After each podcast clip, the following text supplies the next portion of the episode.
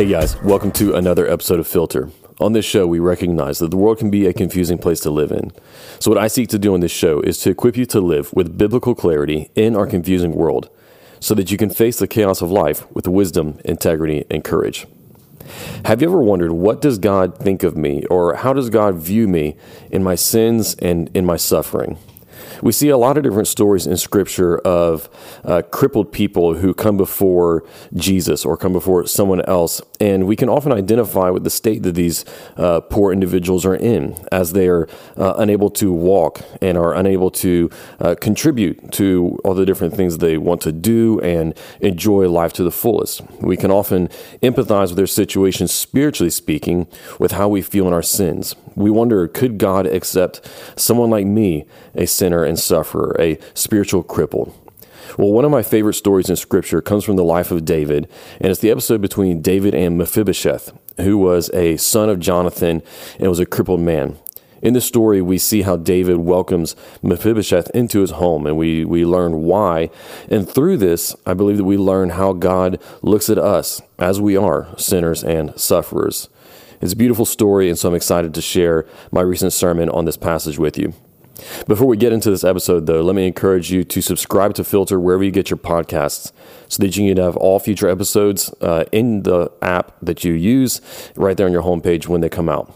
Also, if you are not already subscribed to our email list, let me encourage you to do so so that you can get all future episodes right in your inbox whenever they drop. Just visit the link in my show notes in the show notes and you can sign up on my website. Lastly, if you are helped by this episode or any of our other ones, let me encourage you to leave Filter a rating and review or to share this show with your friends. Leave Filter a five star rating on Spotify and Apple, and also write us a review on Apple Podcasts. Whenever you take these simple steps, it'll only take a minute of your time, but it greatly helps us to get the message of biblical clarity out to more people. Well, without any further delay, let's jump into this episode on how God sees sinners and sufferers. So, to put this in terms of, um, or, or, to understand the significance and uh, um, uniqueness of what's going on in this passage here, we take it for granted today that we have peaceful transitions of power, peaceful transfers of power today, right? Whenever we have uh, one government uh, moving on to another, whenever we have one administration transferring to a, a new administration, these things usually happen peacefully. They usually happen without any bloodshed. We have this here in America today, right? We have peaceful transfers of power from one administration to another, whether it be go- uh, governors, presidents, uh, mayors, or, or, so on. Uh, and much across the Western world, even across the Western world, in most countries today, we see that whenever there is a transfer of power from one government to the next, or one king to another, one dynasty to another, it's done peacefully. But what we need to understand is that in terms of world history, um, going back more than just a few hundred years, but going back quite far, that what we have today is incredibly unique. We just take it for granted, but we don't understand that things have not always been this way. And that historically speaking, trans- transfers of power from one dynasty to another, one king or emperor to another, uh, or from one government to another, were usually done uh, by blood and not by votes. They were done by one, the new incoming king or dynasty slaughtering the whole family and servants and all those who were loyal to the previous one. And this is how they um, uh, uh, solidified their power and secured their new position. Even back during David's time and in the time of Israel, in the surrounding nations, this is how it was done you gained your power by killing off everyone else who could possibly lay any claim to your throne or be any kind of a threat to your power. That's how things were done. But not in Israel. Now, we'll see whenever Israel falls away from God and, um, and, and is not faithful to Him, they do start to act like the nations around them. But it was not to be that way in Israel. There was to be peaceful transfers of power that were done uh, uh, not by blood, but were done according to the law. And we also see that being done here in 2 Samuel chapter 9. David is secure and he's resting in his power, and he says, Is there anyone left in Saul's household? In this context, you're usually thinking he's making sure there's no other threats. He's making sure there's no other challengers to his throne. That's what you would be thinking. That's what all the cultural expectations would be pointing to, what, what the momentum of his kingdom would be uh, going towards. But he does something else. He's not asking, Is there anyone left in Saul's household so he can eliminate those threats? But why? He says, Because I want to show kindness. What is it that made Israel unique and that we see David really exemplifying here, especially among all the nations around them? It's one word covenant. It is their covenant that made them unique. They were a nation that was not built upon just raw power. You see, if you are a nation built just upon raw power and an authoritarian who holds that power, well, then that authoritarian must uh, make sure that there is no one who is a threat to that power, so that they might hold all authority without challenge. But not so in Israel. The king did not hold all authority, God did. God holds all authority. The king and the people, and whoever the king would be next, were all in covenant with one another and in covenant with one another under God. And God had given them his law, he had given them his expectations. They were a society which was based upon covenant. And so it was because of that covenant that it made them unique. And it is because of covenant that David wants to show kindness to Mephibosheth instead of just making sure that he gets rid of any challengers to his throne. We're going to look at this story and consider what we have to learn from it through a framework of three key words. The first one is kindness, the second is interest, and then the third is table. A great way to learn how to read the Bible and make sure you're getting what's going on there is learning how to identify key words. So that's the three today kindness, interest, and table. So let's begin by looking at kindness and understanding what kindness means in this passage, what we can learn from it. You know, there's this uh, similar theme that you see in a lot of adventure movies, whether it be Indiana Jones or whether it be The Goonies or, or any of these other adventure type movies where they're going on this, uh, this quest to maybe discover something or to get to a destination. They come to a point in time where they are blocked from moving forward in their journey. There's a wall or there's a door, or there's a passage that they cannot get through without having some kind of a secret key or a code. And they've got to get that key. They've got to get the code. They have to decipher, um, you know, what they need in order to unlock that door or open that passage and continue on in their journey. Well, whenever we look at this story here, and you know, we often feel like there's a lot of doorways or obstructions between us and understanding God's word sometimes, right? Because it's far removed from our context and sometimes it's difficult to connect it to our experience. Well, I'm going to tell you here is what the secret code is. Here's the key to unlock the door so that we can see all the significance that there is for us in this passage. It's verses 7 and 8. Verses 7 and 8 are the, they're the key, they're the secret code to understanding this passage and um, reaping its treasures. In verse 7, here's what it says. We're going to look at verse 7 first, and then uh, in the next part, we're going to look at verse 8. In verse 7, here's what David says He says, Don't be afraid, he says to Mephibosheth. Now, why would he say that? Put yourself in Mephibosheth's shoes. Remember, he, he is the grandson of Saul. He's the only remaining heir. Uh, moreover, he is powerless. He's a cripple. He's defenseless before the king. Put yourself in his shoes. You'd be afraid.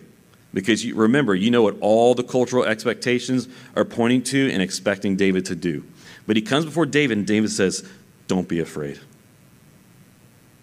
Since I intend to show you kindness for the sake of your father Jonathan, I will restore to you all your grandfather Saul's fields, and you will always eat meals at my table.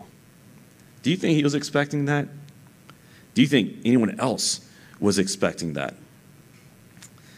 He comes before me and he says, I want to show you kindness.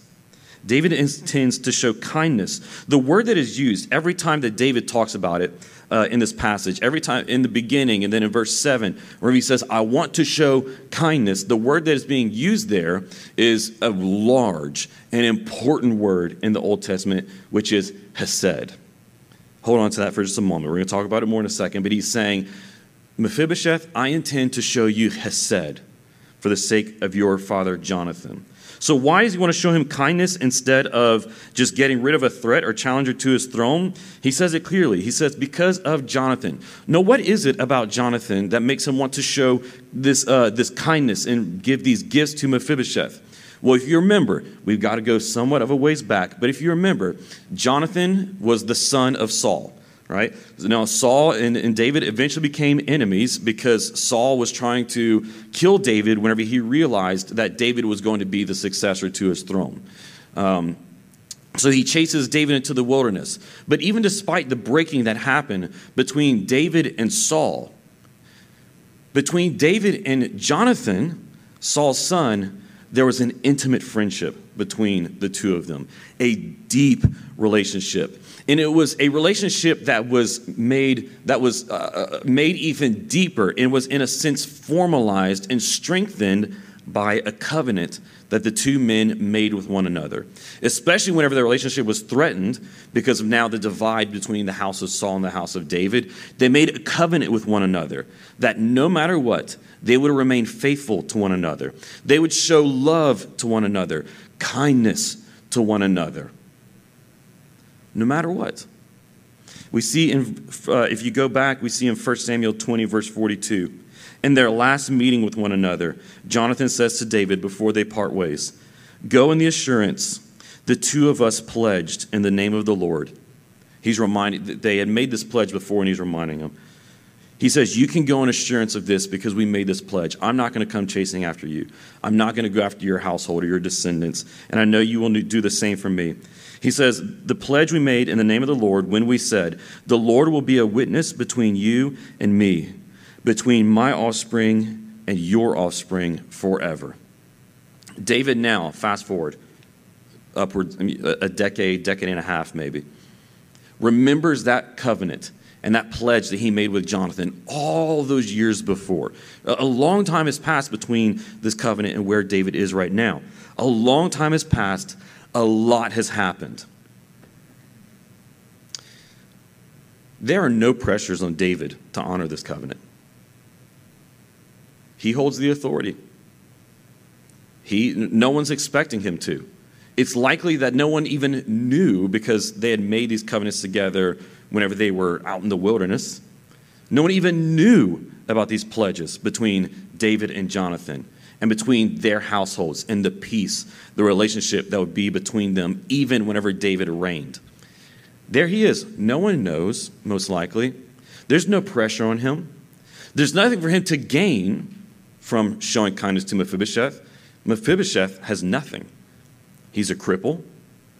He has no possessions because of Saul's foolishness, his grandfather, they lost all their family wealth. David has nothing to gain, no pressures on him to do it. There's nothing binding him to doing what he does here, to showing kindness other than this Hesed. You remember that word that I said is so important to remember?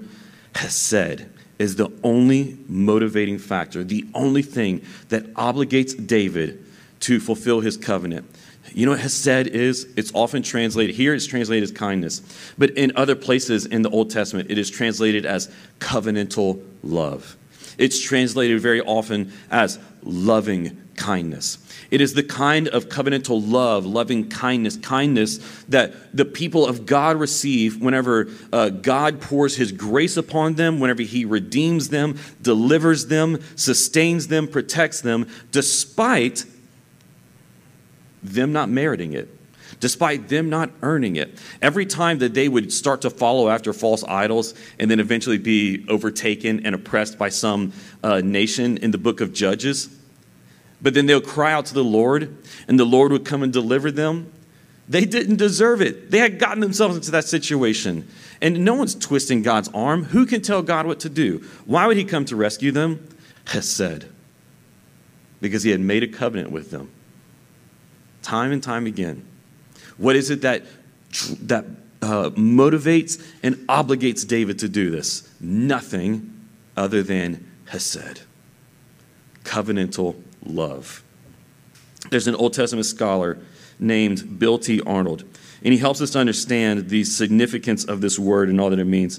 He says this term, hesed, has theological significance throughout the Old Testament, denoting the life sustaining grace of God bestowed on humans and making it possible to have a loving relationship with Him. More generally, kindness characterizes covenant relationships between God and humans or simply among humans. Therefore, it can be translated in many ways grace, loyalty, faithfulness, love, mercy, goodness. What makes Hesed an act of kindness is often the fact that one member in the relationship is in a position to render help or aid to the other, who is for one reason or another in need or unable to help or aid the other. Hesed is what is being transferred from David to Mephibosheth here. One member who does not receive or need the help of the other, rendering aid and kindness to the one who is in need, simply for no other reason than covenantal love, covenantal kindness. It's the kind of grace, love, and kindness that we receive from God. So, our first point is this covenantal love is exhibited in unconditional kindness. Covenantal love is exhibited in, un, in an unconditional kindness. Like I said before, the nature of our relationship with God is one of Hesed. Look over your life and reflect on all the ways that God has provided for you. Reflect on all the ways that He has been so good to you. Uh, the, the times whenever you felt hopeless and He sends light on the horizon. The time whenever you felt like all doors were closed and that He made a way. Or the, the times whenever you were surely beyond forgiveness. You were surely beyond the pale of receiving kindness from God. And yet He forgives still.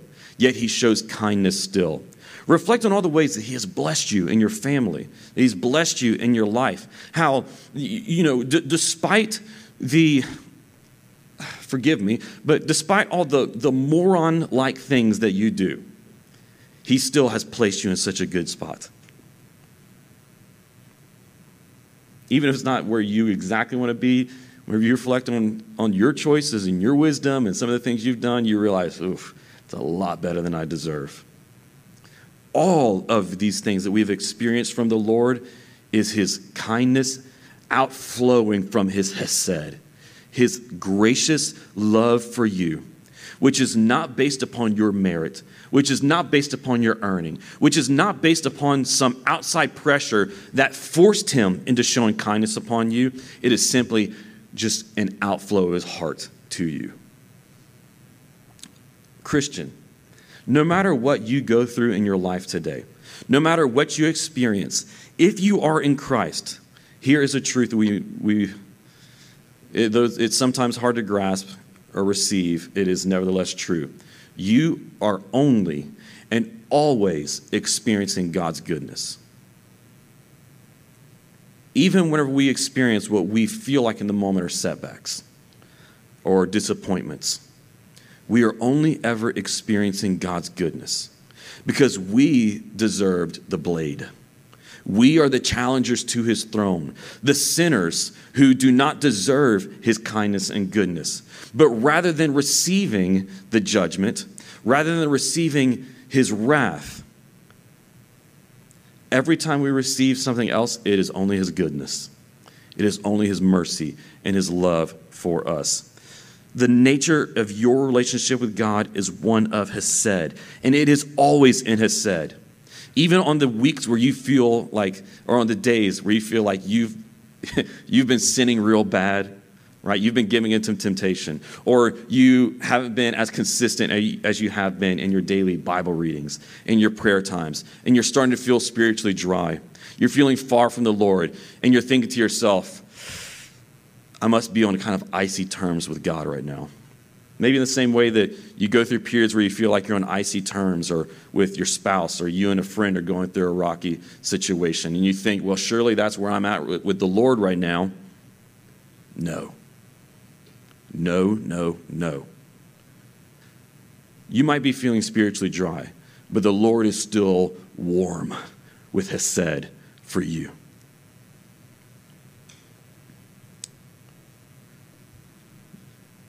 But what does it mean for us as we receive God's loving kindness and His Hesed? What does it mean for us as we live as the recipients of this? What it means is that as we have received it, then we must fulfill our obligations to show kindness to those in which we are covenanted. This is how we live this out and apply this in our lives. Fulfill your obligations to show kindness to those in which you are covenanted. You have covenantal relationships in your life right now. If you are married, you are in a covenantal relationship, right? Where there has been clear promises made, obligations that have been promised to one another uh, w- without any, uh, w- with unconditional terms. You are in covenantal relationships with, with your spouse. With those who you are in deep friendships with, you know, you might not have made an actual pledge where you sawed some animals in half and walked in between them, like Abraham did with the Lord, or like David and Jonathan most likely did. Maybe you and your friends haven't done that, but you grow to a, a place of intimacy. You grow to a place of closeness where you know, I would do anything for this brother or for this sister, and I know that they would do anything for me. And maybe you tell each other that. And maybe you remind each other of that whenever you're going through difficult times. And so, even if you didn't say it explicitly, you know there's a covenantal bond between us. Fulfill your obligations to that bond in your friendships. If you are a member of this church, we practice covenantal membership in this church. We make oaths. We commit ourselves to one another. Therefore, if you are a member of Redeemer, you have covenantal obligations to those here whom you are in that relationship with. So consider and reflect on all these different covenantal relationships that you have in your life and ask yourself, how well have I been showing Hesed? How well have I been showing Hesed? Have I been there for them whenever they needed it? Maybe whenever it, re- it asked some sacrifice of me. Whenever I knew that one of my fellow church members was going through a hard time, whether it be just emotionally in their life, whether it be financially, whether them uh, maybe going through some sin. I knew about it, but I withheld some hesed. I withheld showing some kindness in the emotional sacrifice it would take to bear their burden with them, with the financial sacrifice it would take to give them a helping hand. Did you withhold hesed in that moment? Maybe in your friendships, ask yourself Have I been fulfilling my obligations to them?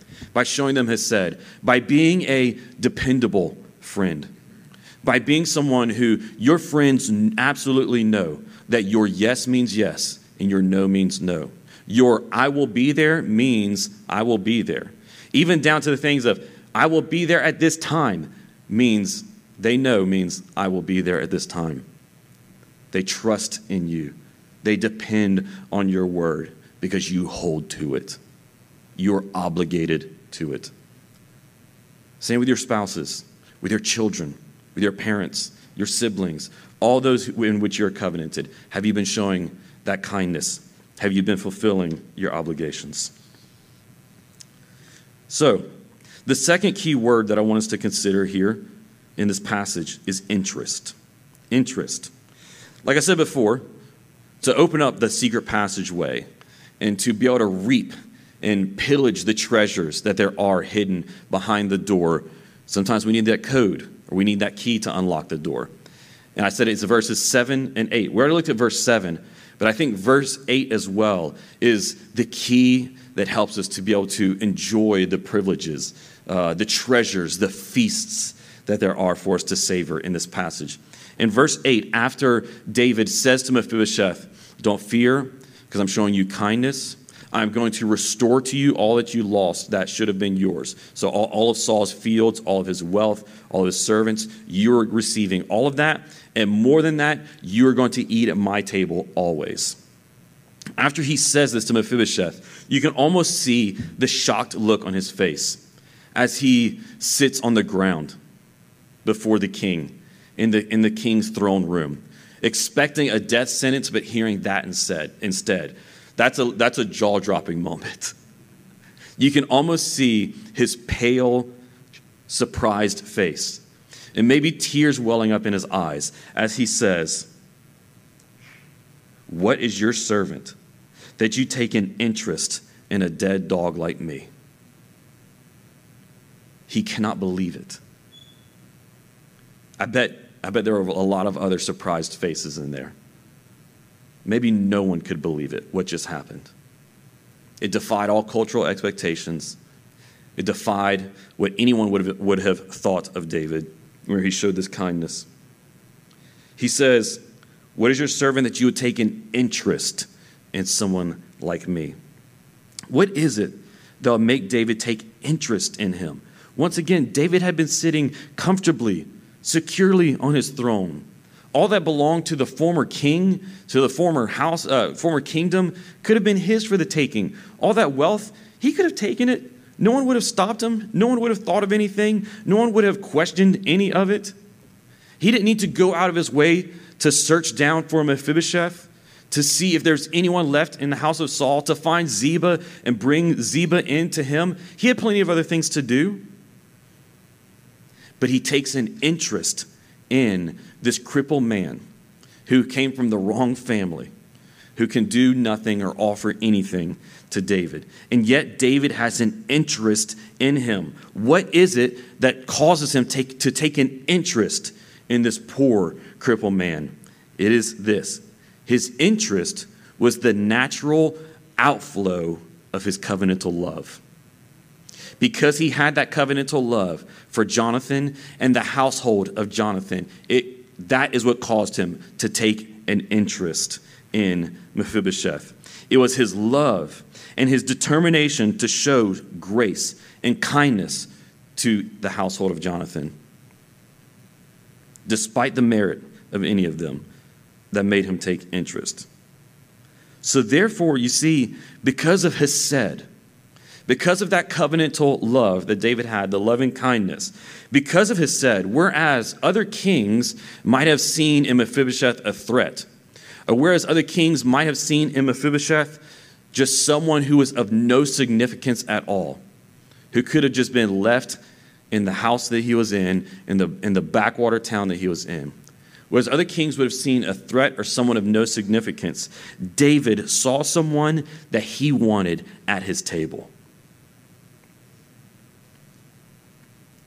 And because David, in his best of moments like this, we'll see David in some of his not best moments as we move forward.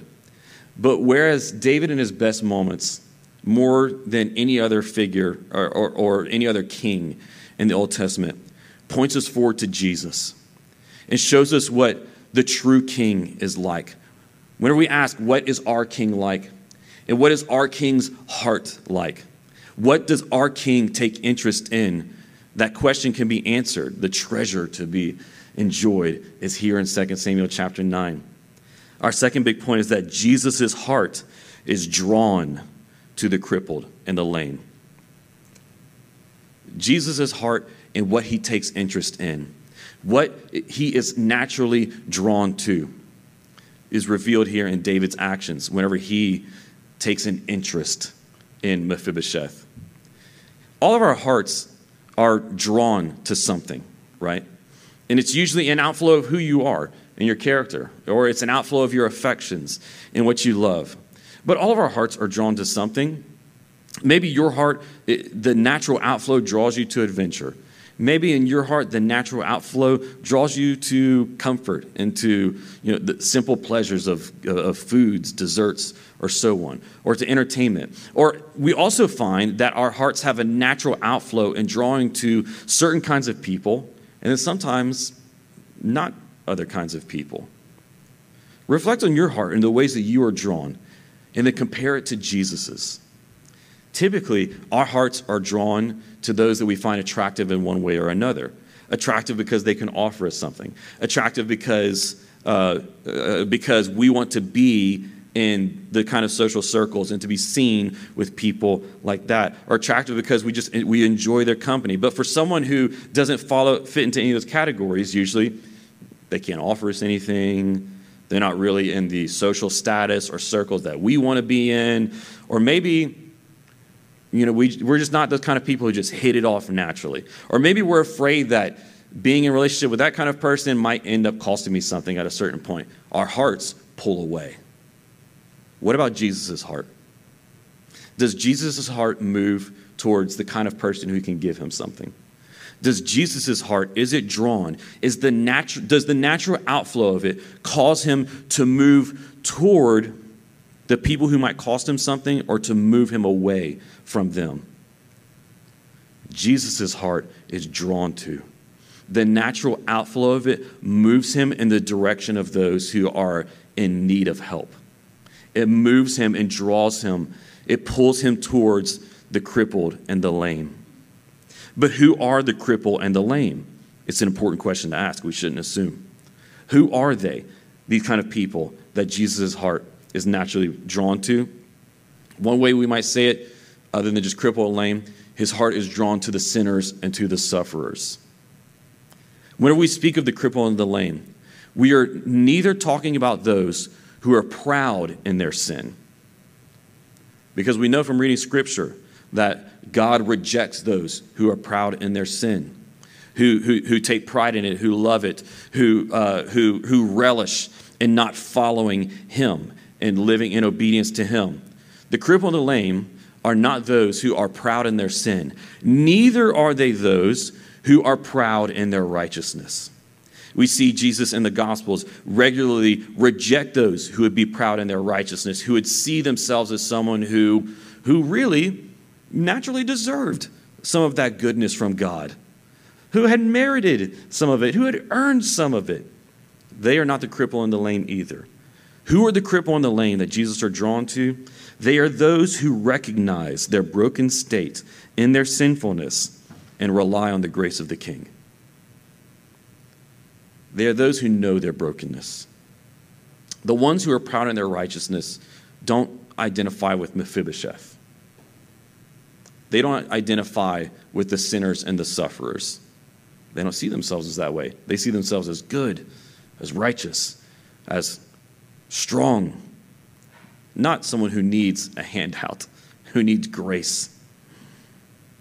Likewise, those who are proud in their sin do not see themselves as broken, they love it. But those who recognize their brokenness and their sinfulness, who recognize the fracturing that their sin has caused in their lives, the separation that their sin has caused between them and God who recognize how far below the standard of God's righteousness they have fallen, how far off the mark they have landed from the target of obedience to the Lord. For those who recognize their brokenness in that sinful state and see, spiritually speaking, I am lame. Spiritually speaking, I am a cripple. Spiritually, I am a Mephibosheth. I am a Lazarus in the tomb. I am a, I am a leper before the Lord who, who has nothing in my own merits and nothing in my own standing and in my state to offer before him or to claim his kindness. For those people, Christ's heart goes out to them. Here's what that means. Just consider what this means. Many of us Christians, let me speak to the Christians first. Many, many of you Christians, and this applies to you even if you're not a Christian yet we start to recognize that brokenness in our lives. We see that sinfulness that we have been indulging. We recognize how we have been grieving the Holy Spirit. So, put it another way, we have been grieving the Holy Spirit in our um, in our in, indulgence in sin, temptation, or in our neglect to relationship with our Father. And we start to think that because of those things, because we because we really have been performing our best, because we really haven't been as strong as we would like to be, because we know that we have not been following Christ with all of our heart, so uh, repenting from our sin, we start to think, you know, surely he's upset with me. Surely he started to turn his back on me. Surely the Lord doesn't want me crawling back to him again. And so we then stay away. So then we, we start to build up a wall between our heart and the loving Spirit of God who wants to remove that sin, who wants to forgive that sin, wash away that guilt and shame, and restore us. Friends, listen. Anytime that we feel, we feel distant from God, it is not because He has pulled away from us, but because our hearts have pulled away from Him. He always stands more ready and more eager to renew and to restore, to quench the thirst, right? To heal the brokenness that is there than even our own hearts are. This is a trick that Satan plays on you. The greatest deceit that Satan can um, pass on you in your day to day life is this you thinking that God's heart is pulled away from you because of your sin. We often think that Satan's greatest trick or the greatest thing he can do to us is to indulge in some kind of sin, to go on a temptation bender of some sort. And that's the worst thing that he can do to us. That's not the worst thing he can do. The worst thing he can do is make you harbor twisted and dark thoughts about God's heart. That God's heart is pulled away from you. That Jesus' heart isn't drawn to the sinners and the sufferers like you, but that instead he, he recoils at someone like you. That's the worst thing that Satan often gets us to believe, more so than us indulging in any sin or temptation. So that whenever we sin or whenever we are, are broken, we then don't go to the Lord. So here's what this means it means recognize your sinful state before the king and then understand that he is drawn to you. So go to him.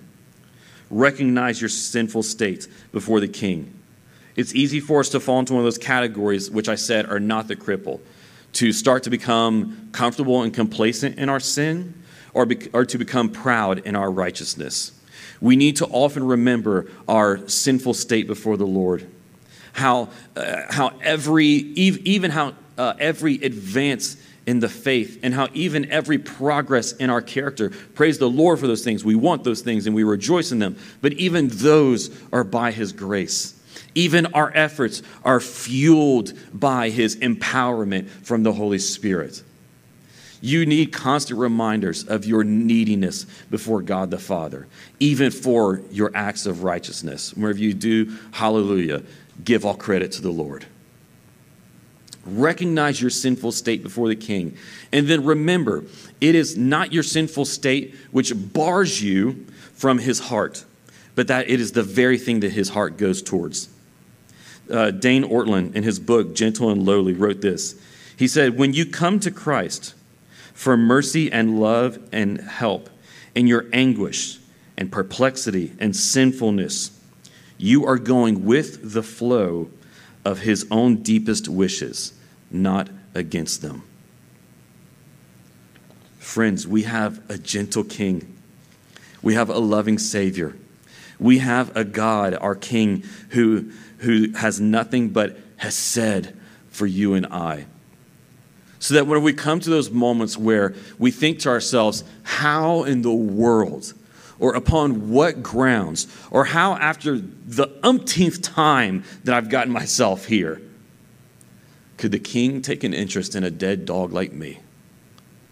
You have the answer why he takes an interest in you. Because it is exactly in that state that you're in that he is most drawn to you. So don't hold yourself back. Don't let those barriers and those doors remain closed, but open them up to the Spirit of Christ, which is one of grace and love, kindness and gentleness for you.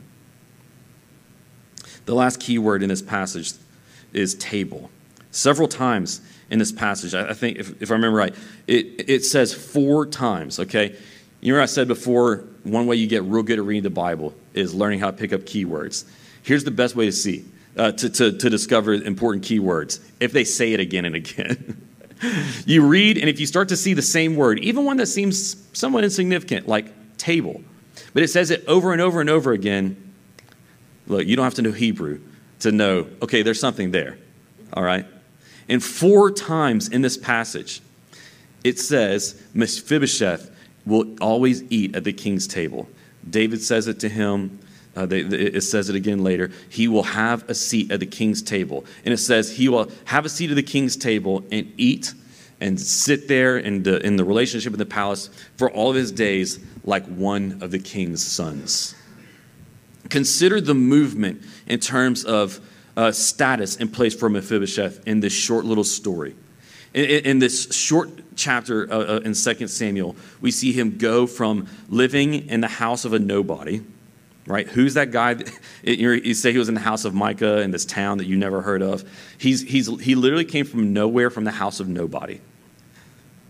Cripple and lame. No property, no wealth. To at the end of the passage, the wealth of the previous kingdom is now his. Right? Even Ziba, all of his sons, and all of Ziba's, uh, servants are now his. So that they maintain that wealth, and that wealth becomes something that generates more wealth. Right? That, that's what he just got. Right? It's like, it's like better than winning a million dollars. You receive a company that generates five billion a year. Like that's what he got. Right? and he's no longer in nowhere in the house of nobody, but he's in Jerusalem in the house of the king, eating and living like one of the king's sons. Now he has, he has royal status in Jerusalem. Why? Because David showed Hesed to him through relationship, restoration, and raising his status. He shows it to him in relationship. There's now peace between them. You remember he came in afraid, and David said, Don't be afraid. He's restoring that relationship between them. But the, the, the, the fissure that there was between the house of David and the house of Saul, David has now healed and brought together in that relationship. Moreover, like I said, he receives all that was lost because of his grandfather's foolishness. More so, even his crippled state was something that had come about because of his grandfather's foolishness. If you go back and read, it's actually whenever Saul had finally fallen at, uh, in, in the battle of Mount Gilboa, there was this terror that spread, and people started, uh, you know, fleeing towns, cities, because they thought the Philistines were coming in to wipe them out. And Mephibosheth was just a boy at this time, and it said that his nurse, in the chaos and frantic um, moment and in the terror, dropped him, and that is what made both of his feet lame. He's crippled because of Saul. He's poor because of Saul. He's a nobody because of Saul. But because of the Hesed of David, all has been restored. And then, moreover, like I said, he is raised to a royal status. Here's the last thing we, that we learn and see through Mephibosheth being given a seat at the table of the king. The gospel is the good news that we are not merely pardoned nor pitied by God, but that we are adopted as his sons and are seated at his table. When we talk about the gospel, we often talk about the forgiveness of sin that we receive, that the record of debt that we owed before the Lord, and that the wrath that we should have received has all been pardoned away. The debt has been paid for. The wrath that should have been yours is changed from a sentence of guilty to a sentence of, of, of, of not guilty, right?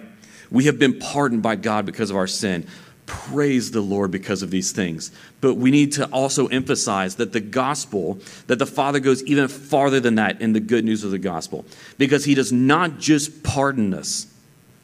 I often tell people, you know, we have we sing songs and we often say things like the gospel is the ultimate second chance. Wrong. It is not a second chance. It is a restoration to a new status that is yours forever. You are not just pardoned from your sin to get a second chance and go sin again. If, you, if God was just giving us a second chance, we would have blown it already. You are pardoned and you are raised from being, from being a nobody coming from nowhere to being a son and daughter of the king, receiving a seat at his table that will be yours forever. This is the gospel. But how is it that we, like Mephibosheth, who are spiritual cripples, who are spiritually lame, who, moreover, are rebels, who are challengers to God's authority in our sin and breaking his law and in going after false gods and idols. How is it that we might receive a seat at the Lord's table? Here's why, or how. Because Jesus received sinners and sufferers, the cripple and the lame, at his table. Those are the kind of people that Jesus received at his table. And because in his last night before his crucifixion, he sat at a table with sinners and sufferers. And he picked up a cup and said to them, This cup is my blood, which is being poured out for you. So, why do we get a seat at that table? Where is, how, how is it that God's Hesed to us, which, which is drawn to us and wants us to sit at the table, what makes it possible for us to?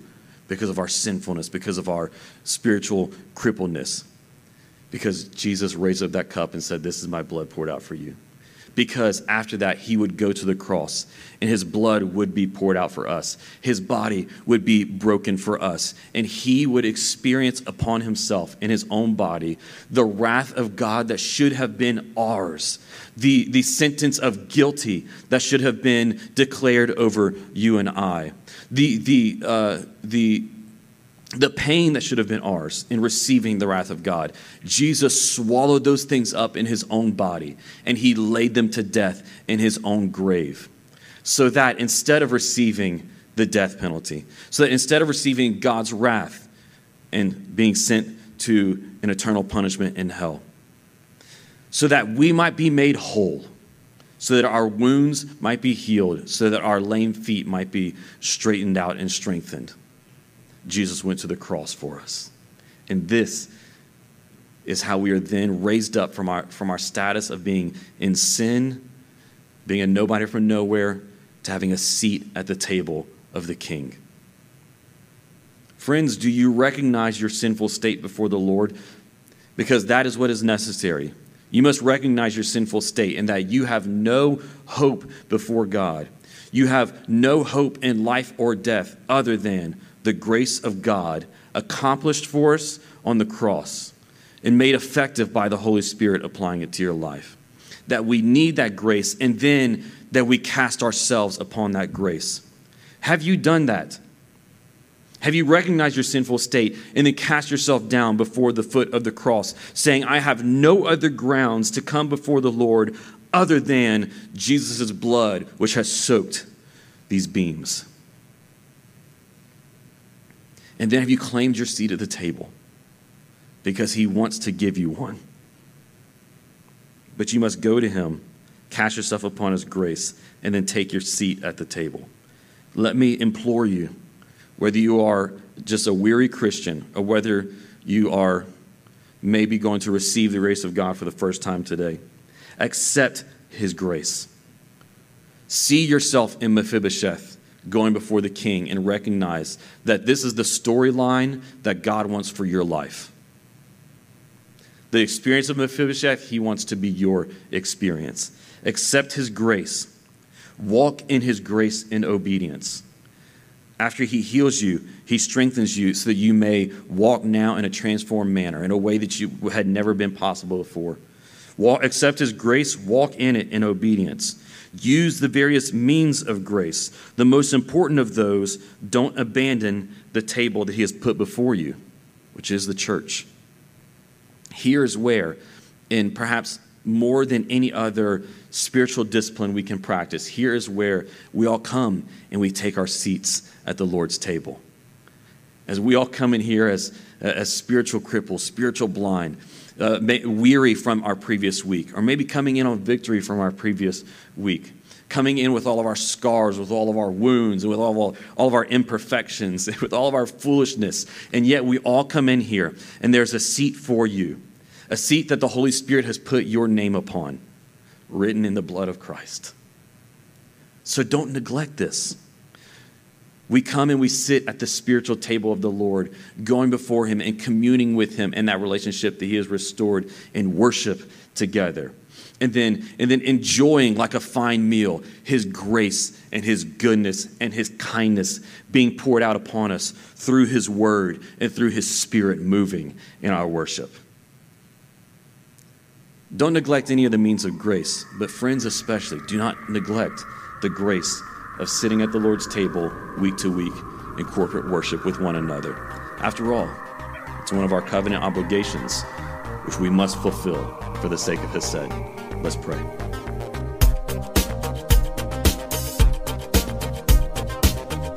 Thanks for listening. I hope this episode provided you with biblical clarity to live with confidence in our confusing world. If you enjoyed this episode and you'd like to help support the podcast, please share it with others, post about it on social media, or leave a rating and review. To catch up the latest from me, you can go to my website, aaronshamp.com. While you're there, subscribe to my newsletter so that you can be updated anytime I share new content. You can also follow me on Facebook, Instagram, and Twitter at Aaron M. Shamp. Thanks again, and I'll see you next time. Until then, hold fast to the aim.